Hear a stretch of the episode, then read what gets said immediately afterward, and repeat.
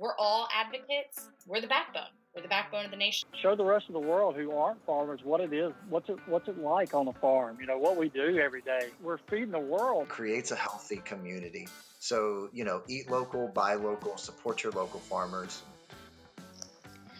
Welcome back to another episode of The Advocates. In today's episode, Daniel and Wade are joined by Amber Schultz from Warrens, Wisconsin. While she has only been sharing about cranberries on Instagram since January, Amber has been a lifelong cranberry farmer. Today, we take a deep dive into the shallow cranberry bog and learn about cranberry production. Amber, how are things in Warrens, Wisconsin tonight? Oh, things are beautiful. We've got a nice warm night. It's it's great. Couldn't ask for a better evening. Dan, how about the uh, Panhandle of Texas? Well, we're going to start up wheat harvest again tomorrow, and Lord willing, we'll uh, finish up next Thursday. So I'm excited to be done. Good deal. Uh, we've got Amber Schultz with us tonight. Um, Amber, um, known on Instagram as at Cranberry Chats. Um, tell us a little about yourself.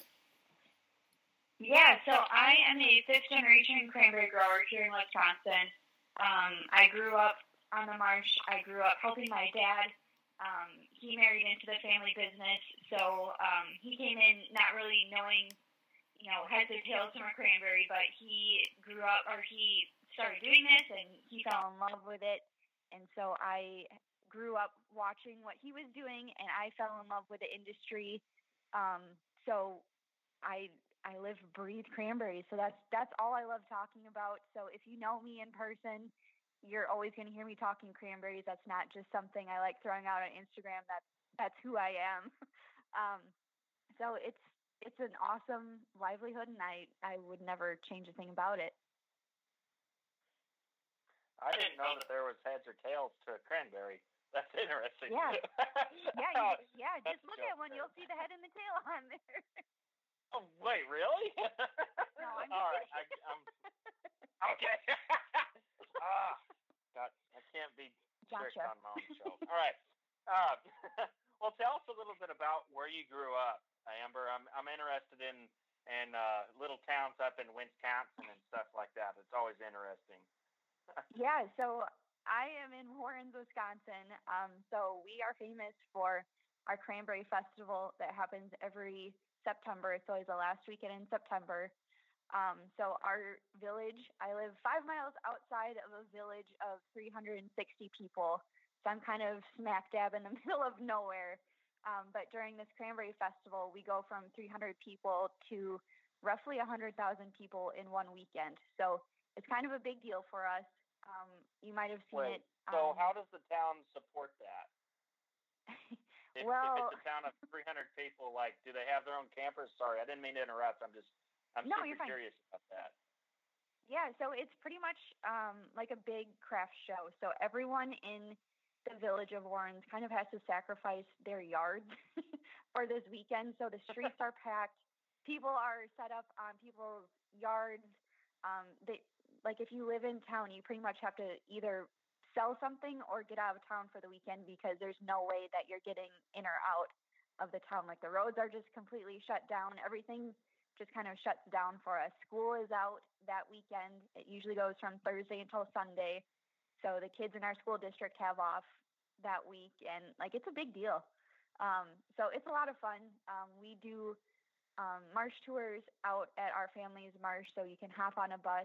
Um, you have a local cranberry grower that's your tour guide, and they kind of show you around the area, tell you um, what all goes into cranberry growing, and and it's people come from all over the country. We've had people coming from like Ireland and Germany to this festival. Like it's it's world renowned. Apparently, it's pretty cool.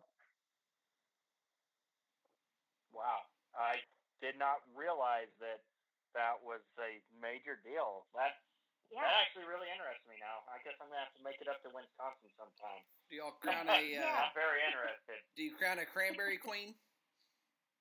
Uh, no. I grew up such a tomboy that the thought of having to wear a dress all summer long just I hated the thought of it. So I no no royalty in my blood. You know, I always hated the thought of wearing a dress too. okay, cut that out. Sorry. uh, tell us a little bit about your education. Uh, you're you've grown up in a small town. You move. Uh, you get to learn a little bit about things, and then you come back to the farm. I guess. Uh, tell us a little bit about that. Yeah, so growing up, I kind of always knew I wanted to come back to the marsh. I just wasn't sure when that time would happen for me. Um, so my parents were really great. They encouraged me to go out and kind of figure my life out. And if I wanted to come back, that's great. And if not, you know, there's no pressure added on on my end. Um, so I went to school for sports management.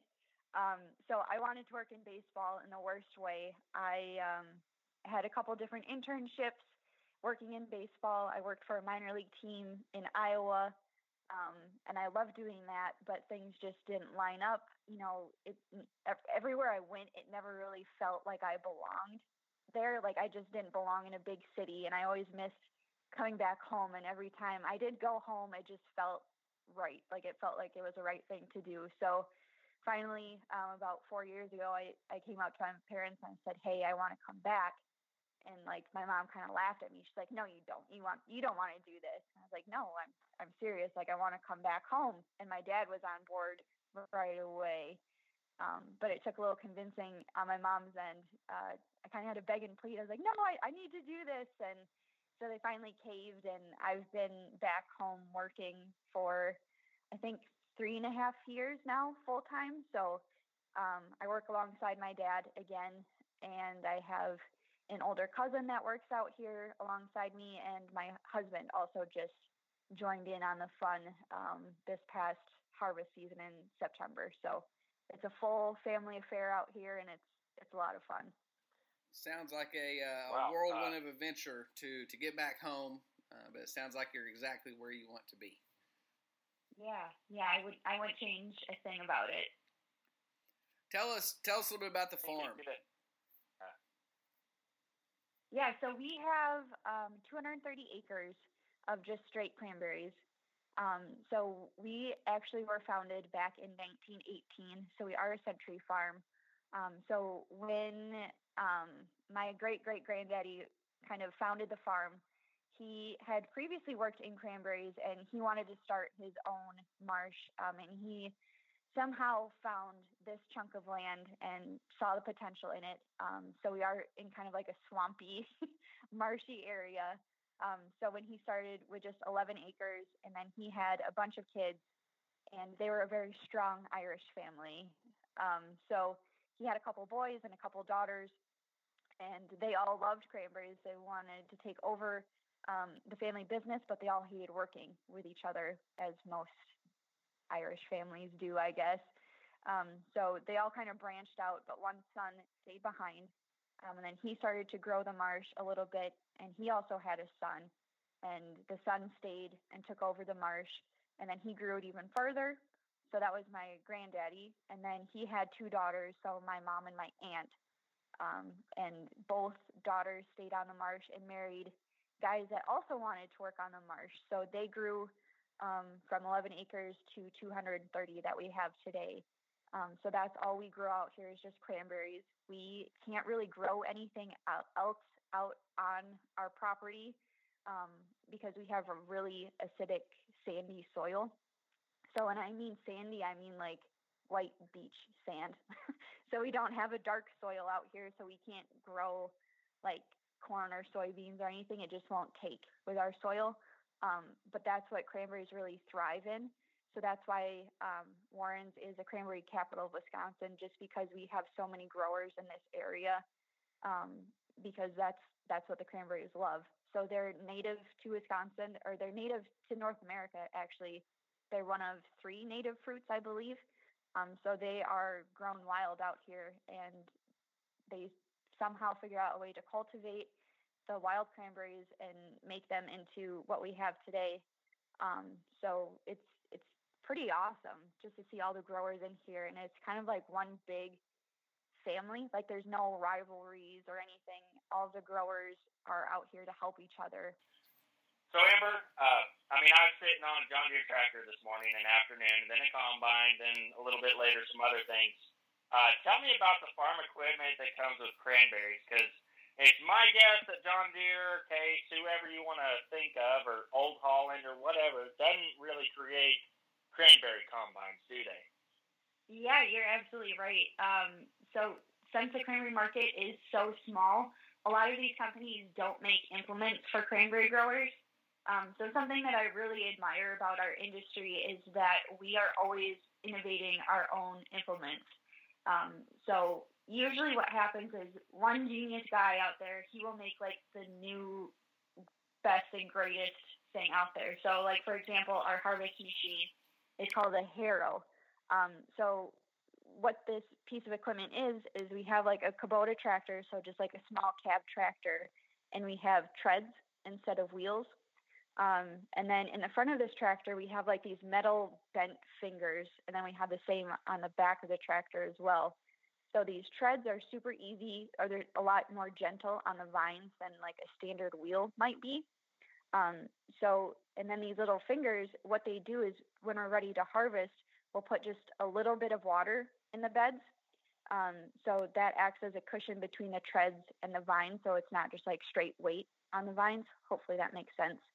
Um, so then we just drive this tractor up and down the bed um, of cranberries, and then these little metal fingers will just gently comb the berries right off the vines. And it's super gentle on everything, so we're not damaging our crop for next year. Um, so it and it's a lot faster than what we were doing before. So one guy invented this on his home marsh, and then another grower heard about it, and he went to go see it. So he kind of made his own version of what this guy had started, and that it's just caught on like a wildfire. So everyone goes and sees like what their neighbor has, and then they go back home and make it their own um, to just kind of fit their needs on their marsh.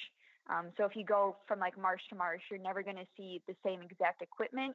So you might kind of see like the same general idea, but it's never exactly the same thing. So I think that's pretty darn cool. So do those? So the first guy that invents like something that does a better job than what previously was used they don't Mm-hmm. patent that or they don't they don't care about someone else stealing or Uh, taking that idea and using it for their own. Well, now they now they do because of this harvest Yeah. machine I just talked about. you know, all these people are just kind of ripping off his idea, and he wasn't too happy about that. He couldn't get his patent out soon enough. Uh, Um, so I think he was kind of like the learning example. Like, okay, if you are going to make something new like this, make sure you get a patent on it right away, and you can make a little money off of it instead of, you know, being stuck in the corner and you know sucking your thumb because you didn't you didn't get it out there fast enough. right. That would that would upset me. I'd get pretty upset Yeah. if not been able to at least get credit for something like that because that's probably a pretty ingenious way to uh, come across how to harvest something. I'd be interested Yeah. in seeing some pictures of that. So Definitely. tell me how cranberries get harvested because as far as I can remember, I've always seen like the ads on TV of some some dude standing in water or I always thought as a young kid it was Mhm. just a big hill of cranberries and he had waders on and he was saying drink ocean spray or whatever, but that's not exactly what goes on, is it? Uh, I mean, that's kind of a general idea, I guess. Um, but cranberries don't actually grow in water. Um, so the only time that they're in water, like you see on TV, is for harvest. Um, so they are a low running vine. Uh, so I kind of in a similar way to a grape, but they're a lot more dense than that. Um, so like I mentioned before, cranberries do grow in sand. So it's it's kind of like a shag carpet. Just imagine like a shag carpet just full of cranberry vines. Um, so when we are ready to harvest, usually that's um, middle to end of September all the way through the end of October for us typically. So when we get ready to harvest, what we'll do is we'll allow water into a certain section of beds. So we have individual cranberry beds that are about two to five acres. Um, and we have about, I don't know, math off the top of my head, like 85 individual beds of cranberries.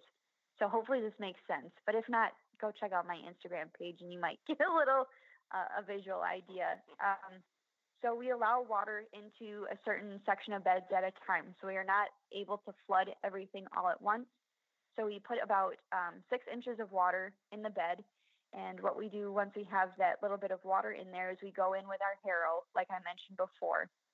So we have this tractor that has um, that we, we have like an arm on the side of it that picks up these metal ramps that the track that the harrow can drive in and out of the bed on. Um, so once we have the ramps in place, the harrow just drives straight down into the bed, and then again it just goes right on top of the vines and it combs and kind of just vibrates the berries right off of the vines. Um, so he makes one lap down, and then there's another set of ramps at the opposite end, and he drives straight out. And then we move those um, to the opposite side, and he drives down and back.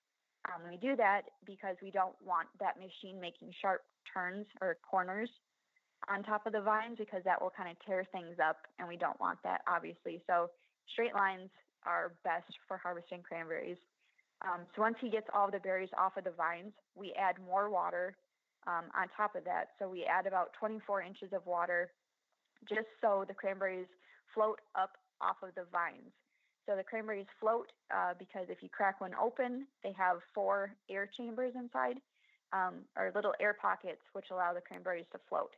So once we have all that extra water on top of the bed, um, what we do is we have two separate tractors, and they both have a big reel on the back of their tractor. And on that reel, um, we have like this flotation. Um, it's kind of like when you go to the pool that separates the shallow end from the deep end. You know what I mean? Like that little Mm-hmm. floaty thing. I don't know. We call it our boom. um, so we have uh, these reels with this boom on that's attached to it, and each section of boom is 100 feet. Um, so usually, what happens is one tractor with the boom will stay parked um, on the shorter end of the bed, and then we'll kind of unroll a little bit of that boom, and then we'll go over to the other tractor and clip it on its side. Um, so then when that tractor starts driving away, we just continuously pull that boom out into the water. And then the tractor that's driving away, um, it has like this big hair dryer attached to the side of it that's blowing continuously into the water.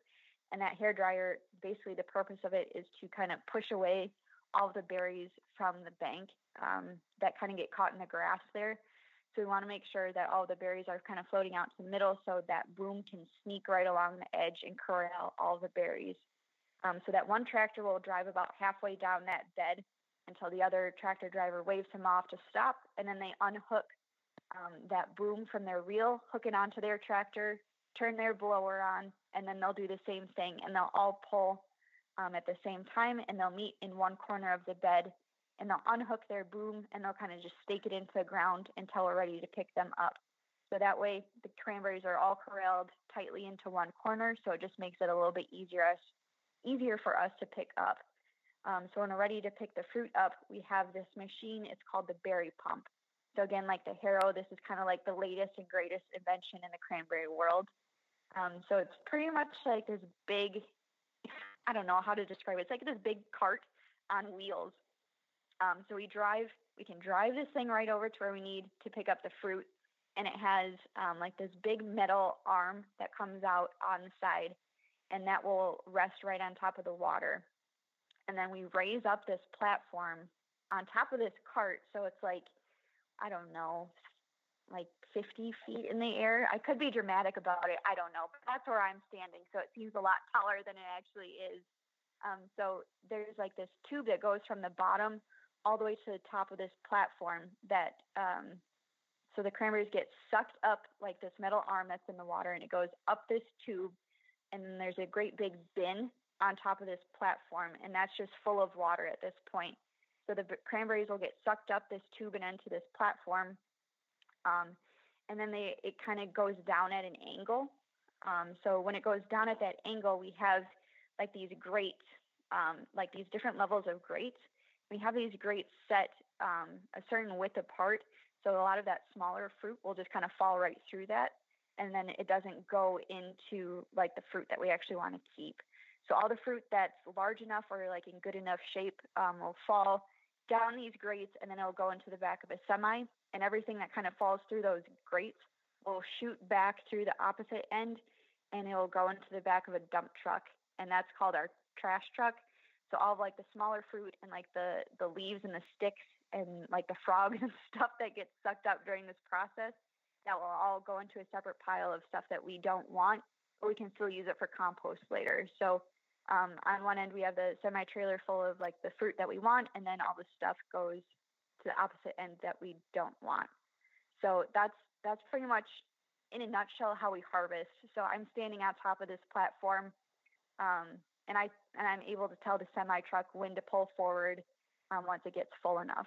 So the guys down at the bottom, they're continuously pulling that that cranberry boom out of the water, and then once they pull that in um, out of the water, that makes that circle of cranberries tighter and tighter. Um, so there's always cranberries to be sucked up out of the water. Hopefully that all makes sense. It's, it's really hard to describe without like physically seeing it, but hopefully, Right. Hopefully that gives you a picture. I mean, I was a able little to bit, I follow along. along. Okay. It sounds- It sounds like a lot of work. Yeah, it, it's Is what it it's a lot. like. It is. It really is. From Those from six weeks turn into like six years. It feels like when you're out there working, but it's all good. It's a lot of fun. So what is? I mean, if you're, if you're spending six weeks on that, what's what's the growing season on a on a on a plant? Yeah, so cranberries are a perennial plant, thankfully. Um, so they, some of our vines that we have are 60 years old. Um, so they they produce and they produce until they don't anymore. There's some vines out there that are over 100 years old, which is just mind blowing. Um, but once we do plant, it takes about two to three years um, for them to grow and develop before we can harvest a sizable crop off of them. Once we can get that crop off of them, they're good to go until they're not anymore. Right. So I guess okay. our growing season, um, our growing season, I guess, as soon as they get harvested in the fall, they immediately go into dormancy. So they just shut down pretty much like overnight. And then um, once it starts to warm up in the spring, sometimes that might be like April, sometimes May. Um, once we start getting like 70 degree days consistently, is when they really start to wake up and um, start to grow again, I guess, or kind of mature. Um, so right now we are going through our bloom period. So we have a lot of cranberry flowers out there right now, um, and we're seeing some small fruit start to develop. So um, we'll start getting sizable fruit hopefully within like the next month or so, and then from there on we're just pretty much hoping for warmer weather, and then in the fall, um, usually like end of August and into September, we really are counting on colder nights, not like frost cold, but you know, like 40, 35 degrees or so. Um, we need that cold weather for the cranberries to turn red. So I guess that's kind of like apples. So they, they might be ripe inside, but some of the berries that might be a little bit closer down to the ground don't get that cold weather to turn a darker red. So if you ever see like a green or like a whitish tint cranberry, um, they're still good. They just might have been closer to the bottom of the vine and they didn't get that cold weather to turn red. So every every Wow. any, anybody that grows a crop faces challenges. Um, what what what's Mhm. the challenge, or what are some of the big challenges that cranberry farmers face? Um, so early in the spring, um, we face a lot of frost damage. So we always have to irrigate. Um, we have sprinklers in every single bed. We have to irrigate when it gets below a certain temperature. So that might start at like eight o'clock at night, and we might have to run our irrigation until eight o'clock in the morning. So we have different shifts um, where we have to watch frost. Um, so we're really careful about that. And then, um, so that's kind of a big thing, I guess, throughout the entire growing season. And then um, in the summer, we're always worried about hail, like any other crop is. Um, so that I'm I'm always really paranoid whenever I see storms in the forecast because that can wipe out your entire crop. Um, but other than that, I think really hot and humid weather, uh, especially in the summer, is is not the best because since they grow so close to the ground and they have all of that really dense um, foliage in the leaves, um, that traps a lot of moisture and that kind of can cook the fruit um, once it gets to a certain stage. So it kind of you get a lot of rot. It, and I mean that's no good. You can't use that fruit. So and and, and it smells really bad. So you don't want really hot and humid days from like July until September. So if uh, if some of your plants get wiped out, like Mhm. you said, you have you've had plants that have been alive for you know sixty years or whatever. Yeah. Uh, do you, are you you can just replace those and and that's it, or is it kind of like a pineapple plant where you have to wait a few years before something produces? Um, I guess it's like a pineapple. um, usually, okay. So when I don't know much about pineapples, but um, so like this year, for example, we have um the blossom already for this year, but underneath that we have bud development for next year as well. Um, Uh huh. so it would take probably three years if we just kind of let it ride out. Like if if for some reason we had really bad frost and we didn't catch that our, our irrigation wasn't working on one one individual bed, for instance, like if that got burned out by frost, we would probably have to wait a couple years if if we were willing to do that, and then it would start to kind of regrow. Mhm. We would have to really take care of it, but you know, thankfully we've never had that problem. But I think we would probably just renovate that in the spring if we were able to. Right. Oh, I was just curious. I know you touched on it. I just, I just, I, I'm always curious because that's pretty interesting. Yeah. So, I've always heard that cranberries are healthy to consume, and I mean to be real honest with you, I'm more of an orange juice guy. But uh, tell me, tell me about why cranberries are, are so beneficial for uh, an individual's health. Yeah, that's great. Um, actually, if you mix cranberry juice and orange juice together, like a 50-50, that's a that's pretty darn tasty. Um, but cranberries, they're they're considered a superfruit, um, so they are very low in sugar. They're one of the few fruits that are very low in sugar. And if you've ever had a raw cranberry, um, I'm sure you can see why. They're a very tart fruit, but they're they're just packed full of antioxidants. They have more antioxidants than blueberries. They're full of vitamin C.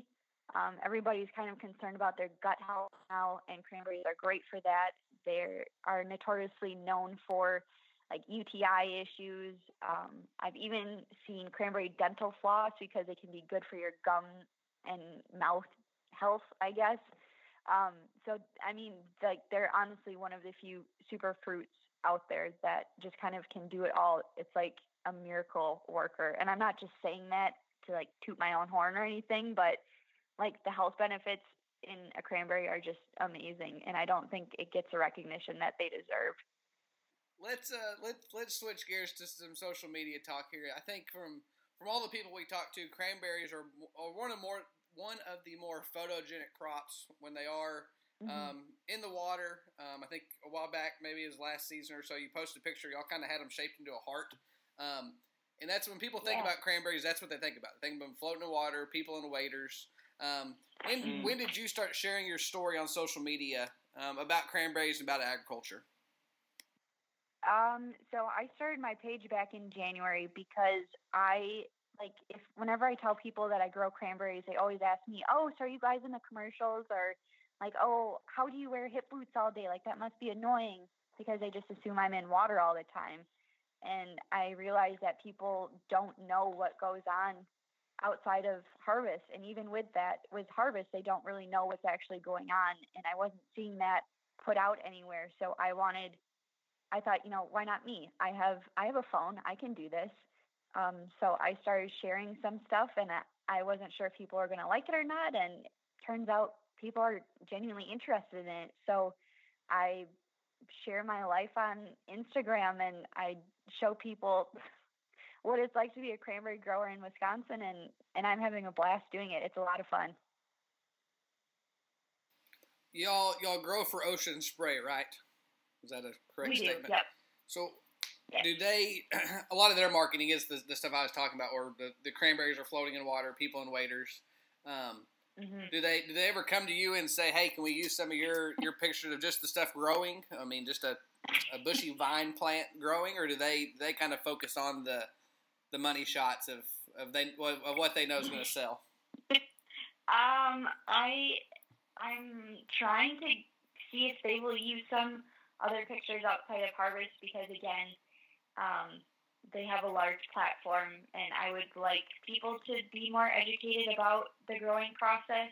Um, so anytime I post anything, I'm always tagging Ocean Spray in, in hopes that they kind of pick up on like my vibes, I guess, and that they kind of focus on other things other than like just straight recipes and things like that's important, obviously, but um, I think it's also important that people know where their crop is coming from and and um, I I want to be that educator.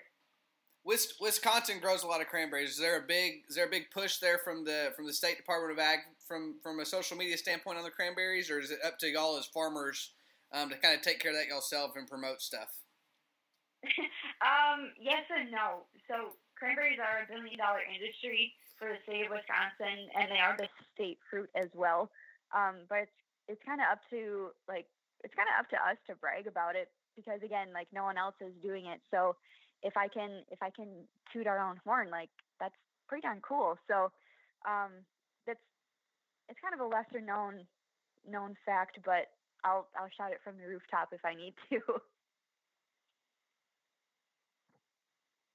if my my research is correct, twenty one thousand acres in Wisconsin, uh, biggest cranberry production in the in the U.S.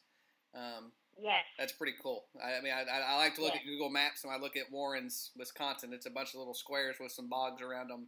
Um, kind of yeah. kind of a cool look uh, if you're into the Google Map deal. So we talked about social media a little bit. I'm I'm kind of a, a big fan of all sorts of agricultural social media. Uh, it's always interesting to be able to learn from other people uh, and and go from there. Uh, I'm kind of stalking your social media right now. You really take yeah. cool pictures. You really do. Uh, I you. enjoy seeing uh, what you're doing.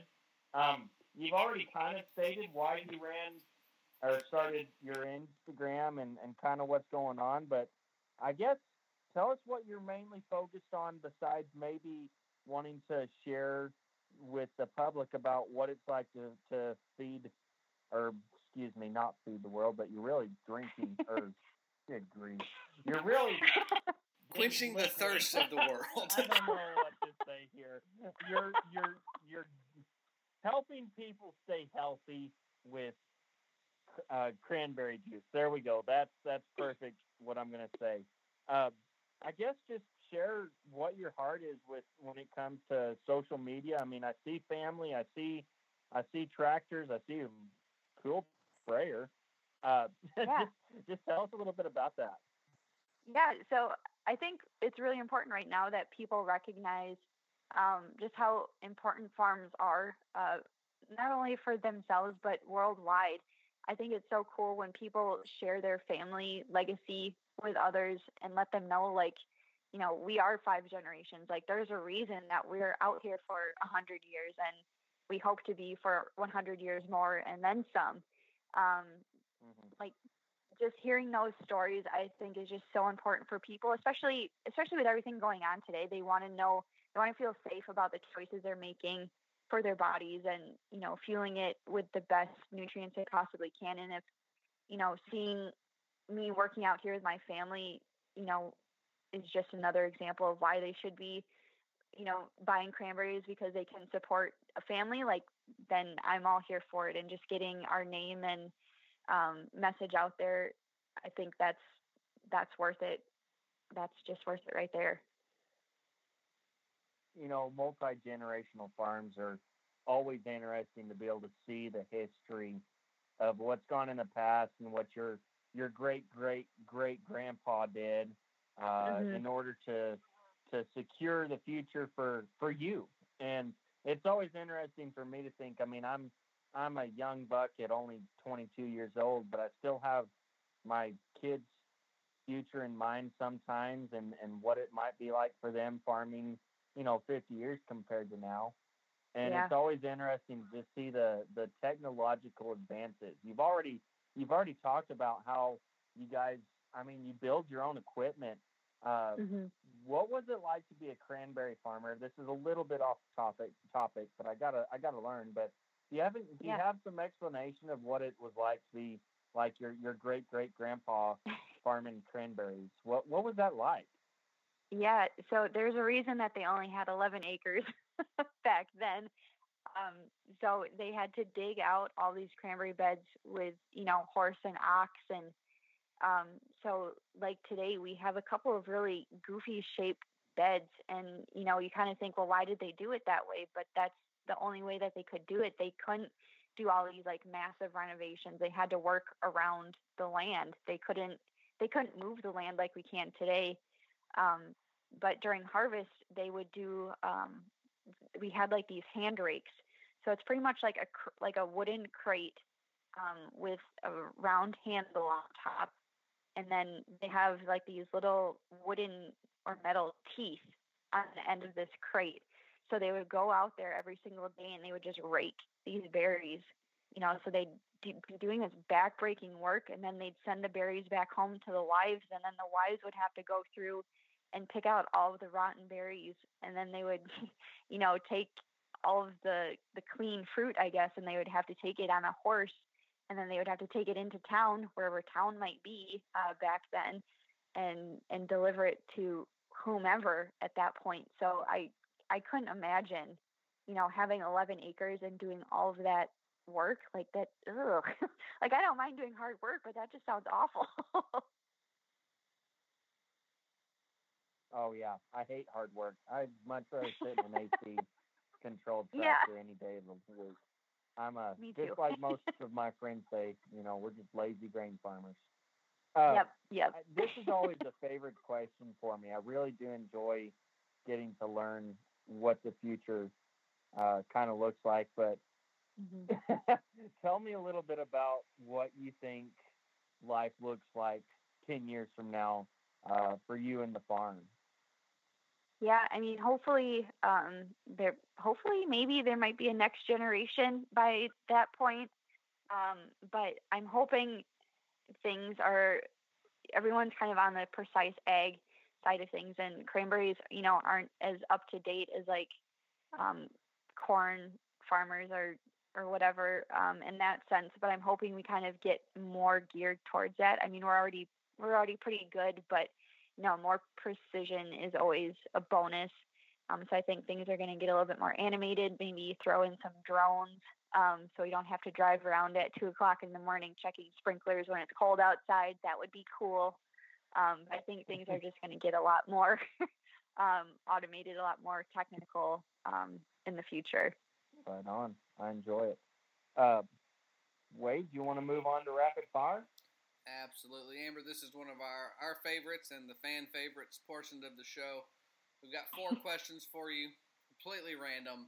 Um, we ask All you right. don't think too much about them. Just just tell us what you're what you're feeling. Uh, first question: If you could be a guest star on any TV show, what show would it be? Oh gosh, I'm married, but my first thought was a bachelor.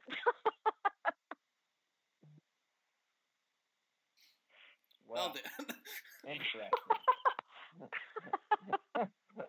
well, I'll, I'll tell All my right, husband moving not to on. listen to this.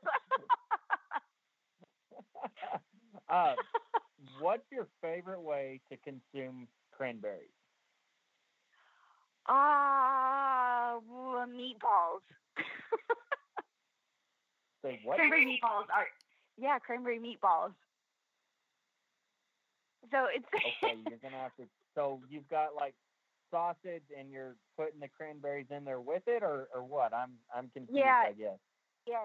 So you have like a package of meatballs. You dump it in a crock pot. You have um, a can of cranberries. You dump it in, and then some sauerkraut. You dump it in, and then you just let it go, and you've got a work of art in a crock pot. I promise it's Well. yeah. well, I, I, I mean, I, I'm, I believe you. It doesn't. I didn't even know such a thing existed. That that's why I'm here. Interesting. exactly. Well, thank you for enlightening me. I appreciate that. Very Yeah. interesting. Uh, next question. You you mentioned you, you spent some time in uh, around the baseball um, diamond. Um, who Yeah. who's your favorite baseball team? I mean, I got to go with the Brewers, hometown favorites. I couldn't tell you one person that plays for the Brewers. So Dan, your turn. uh, yeah, I couldn't tell you any baseball players. I do know. Uh, no, that's a dumb joke. I'm not going to say that. All right, moving on. Uh, all right, so you get up at two o'clock in the morning to go check a sprinkler or whatever. You've Mhm. got to drink coffee, right? I I don't. What? No, I don't. I I get way too jittery. Caffeine and I don't get along too well. Well, I I'm sorry about that. I I mean I can't imagine life without coffee. But I I was just curious because you know long days, uh, coffee it just helps. Uh, Yeah. well, That's I that's think- what I hear. right on. I I understand. And Amber, as we start to wrap things up here, uh, why don't you tell the listeners where they can find you on social media? Yeah, so if you are interested in my cranberry adventures, head over to my Instagram account, and that's at Cranberry Chats. And that's pretty much the only place I'm at right now. So head on over to Instagram.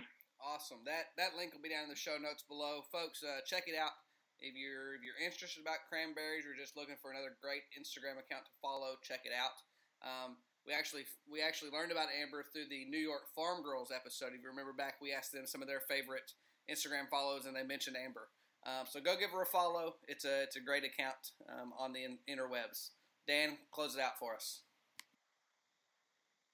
You know, Amber, I I I hear the passion in in your voice when you you explain about farming cranberries, and I I have the same.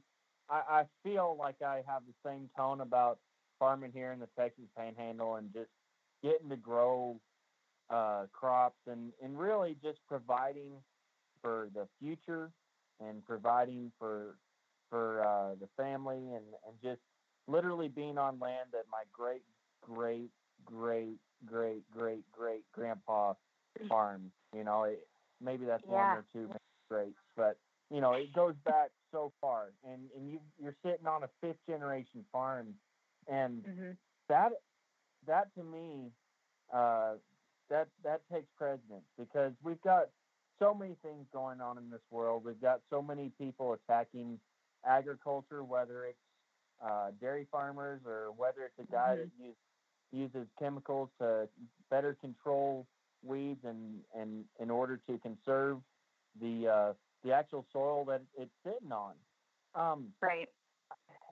I, I, I, I could go on a rant, but I, I'm, I promise I'm not going to. But I always, uh, I want to know how you feel about where the future of agriculture is going. If, what, what do you think is going to happen in these next few years? What's your gut feeling? Um, you know, I June Dairy Month, you know, it's it's I feel so much pride in agriculture, but you know, it's so scary um being on social media. Like I always have to kind of double check the things that I'm posting because I don't want people to come at me like the way they do with dairy farmers and you know, at the same time, I also want to educate people. So if that triggers some people, like I want to educate them and you know inform them you know if, if they're feeling a certain type of way i want to let them know um, the truth you know that's that's kind of our mission uh, is to tell the truth and i would never do anything otherwise but you know it kind of makes me nervous with all these extremists hiding behind a keyboard. Um, it makes me nervous in that sense but i'm i'm really excited and i'm really proud of a lot of farmers for stepping up and putting their lives out on social media like this and informing people, you know, what's actually going on and not to totally believe the tabloids and what they see like on Twitter or whatever. Um, because anybody, you can have like one cruel person in any job and that shouldn't be a direct reflection on the entire industry if you have one bad whatever you know so i'm i'm really proud i'm really impressed with a lot of farmers for sharing their truth, for sharing their story, and for letting people know how many family farms are out there. I think that's so awesome, and I hope more people can get that courage to step up and share their story. I think that's needed now more than ever. So um, I, I kind of hope it continues in the direction that it's heading, and I'm really excited to see what's happening next. I 100% agree. You know, it's it's something else to be able to see the agriculture community just exploding over all Mhm.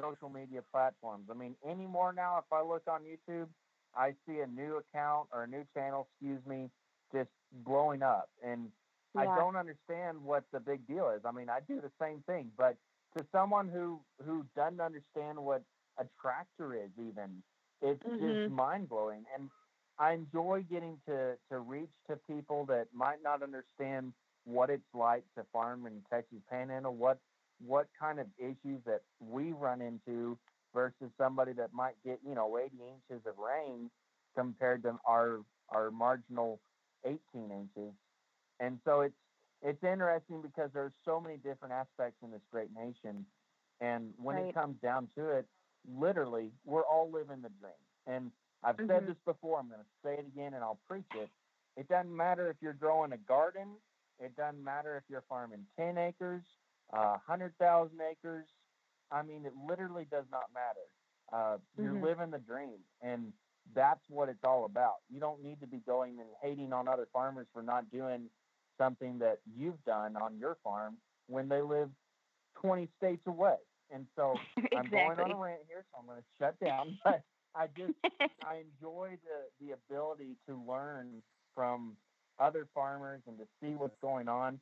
Heck, I was on a phone call with a a random guy yesterday, just learning about some some things, and it's just you get to learn. And so social media is a tool, and when used right, it's it's absolutely stunning and amazing on the things that you can learn. And uh, just as long as we use it right and and continue that, I just I hope and pray that it continues to blow up and that the that the nation goes back from not learning so much about agriculture to wanting to be in it and and continuing uh, what started uh, the, the this nation farmers taking up their guns and and doing what needed to be done.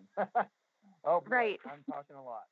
Uh, Amber, I really do appreciate you coming on the show. Uh, wow, I I knew nothing about cranberries other than uh, I thought they were grown in water, and that's not the truth at all. So I really do appreciate your your honesty and your just willingness to put yourself out there in a profession that doesn't really speak out, in my opinion. I don't see a lot of cranberry farmers on on the IG, and so I really do appreciate what you're doing uh, in terms Thank of you. being an advocate and and sharing your story. Uh, wow. Uh, yeah, man. I'm, Well, I'm wow, I'm thank touched. you. so, thank you so much, uh, Wade. Do you want to finish up?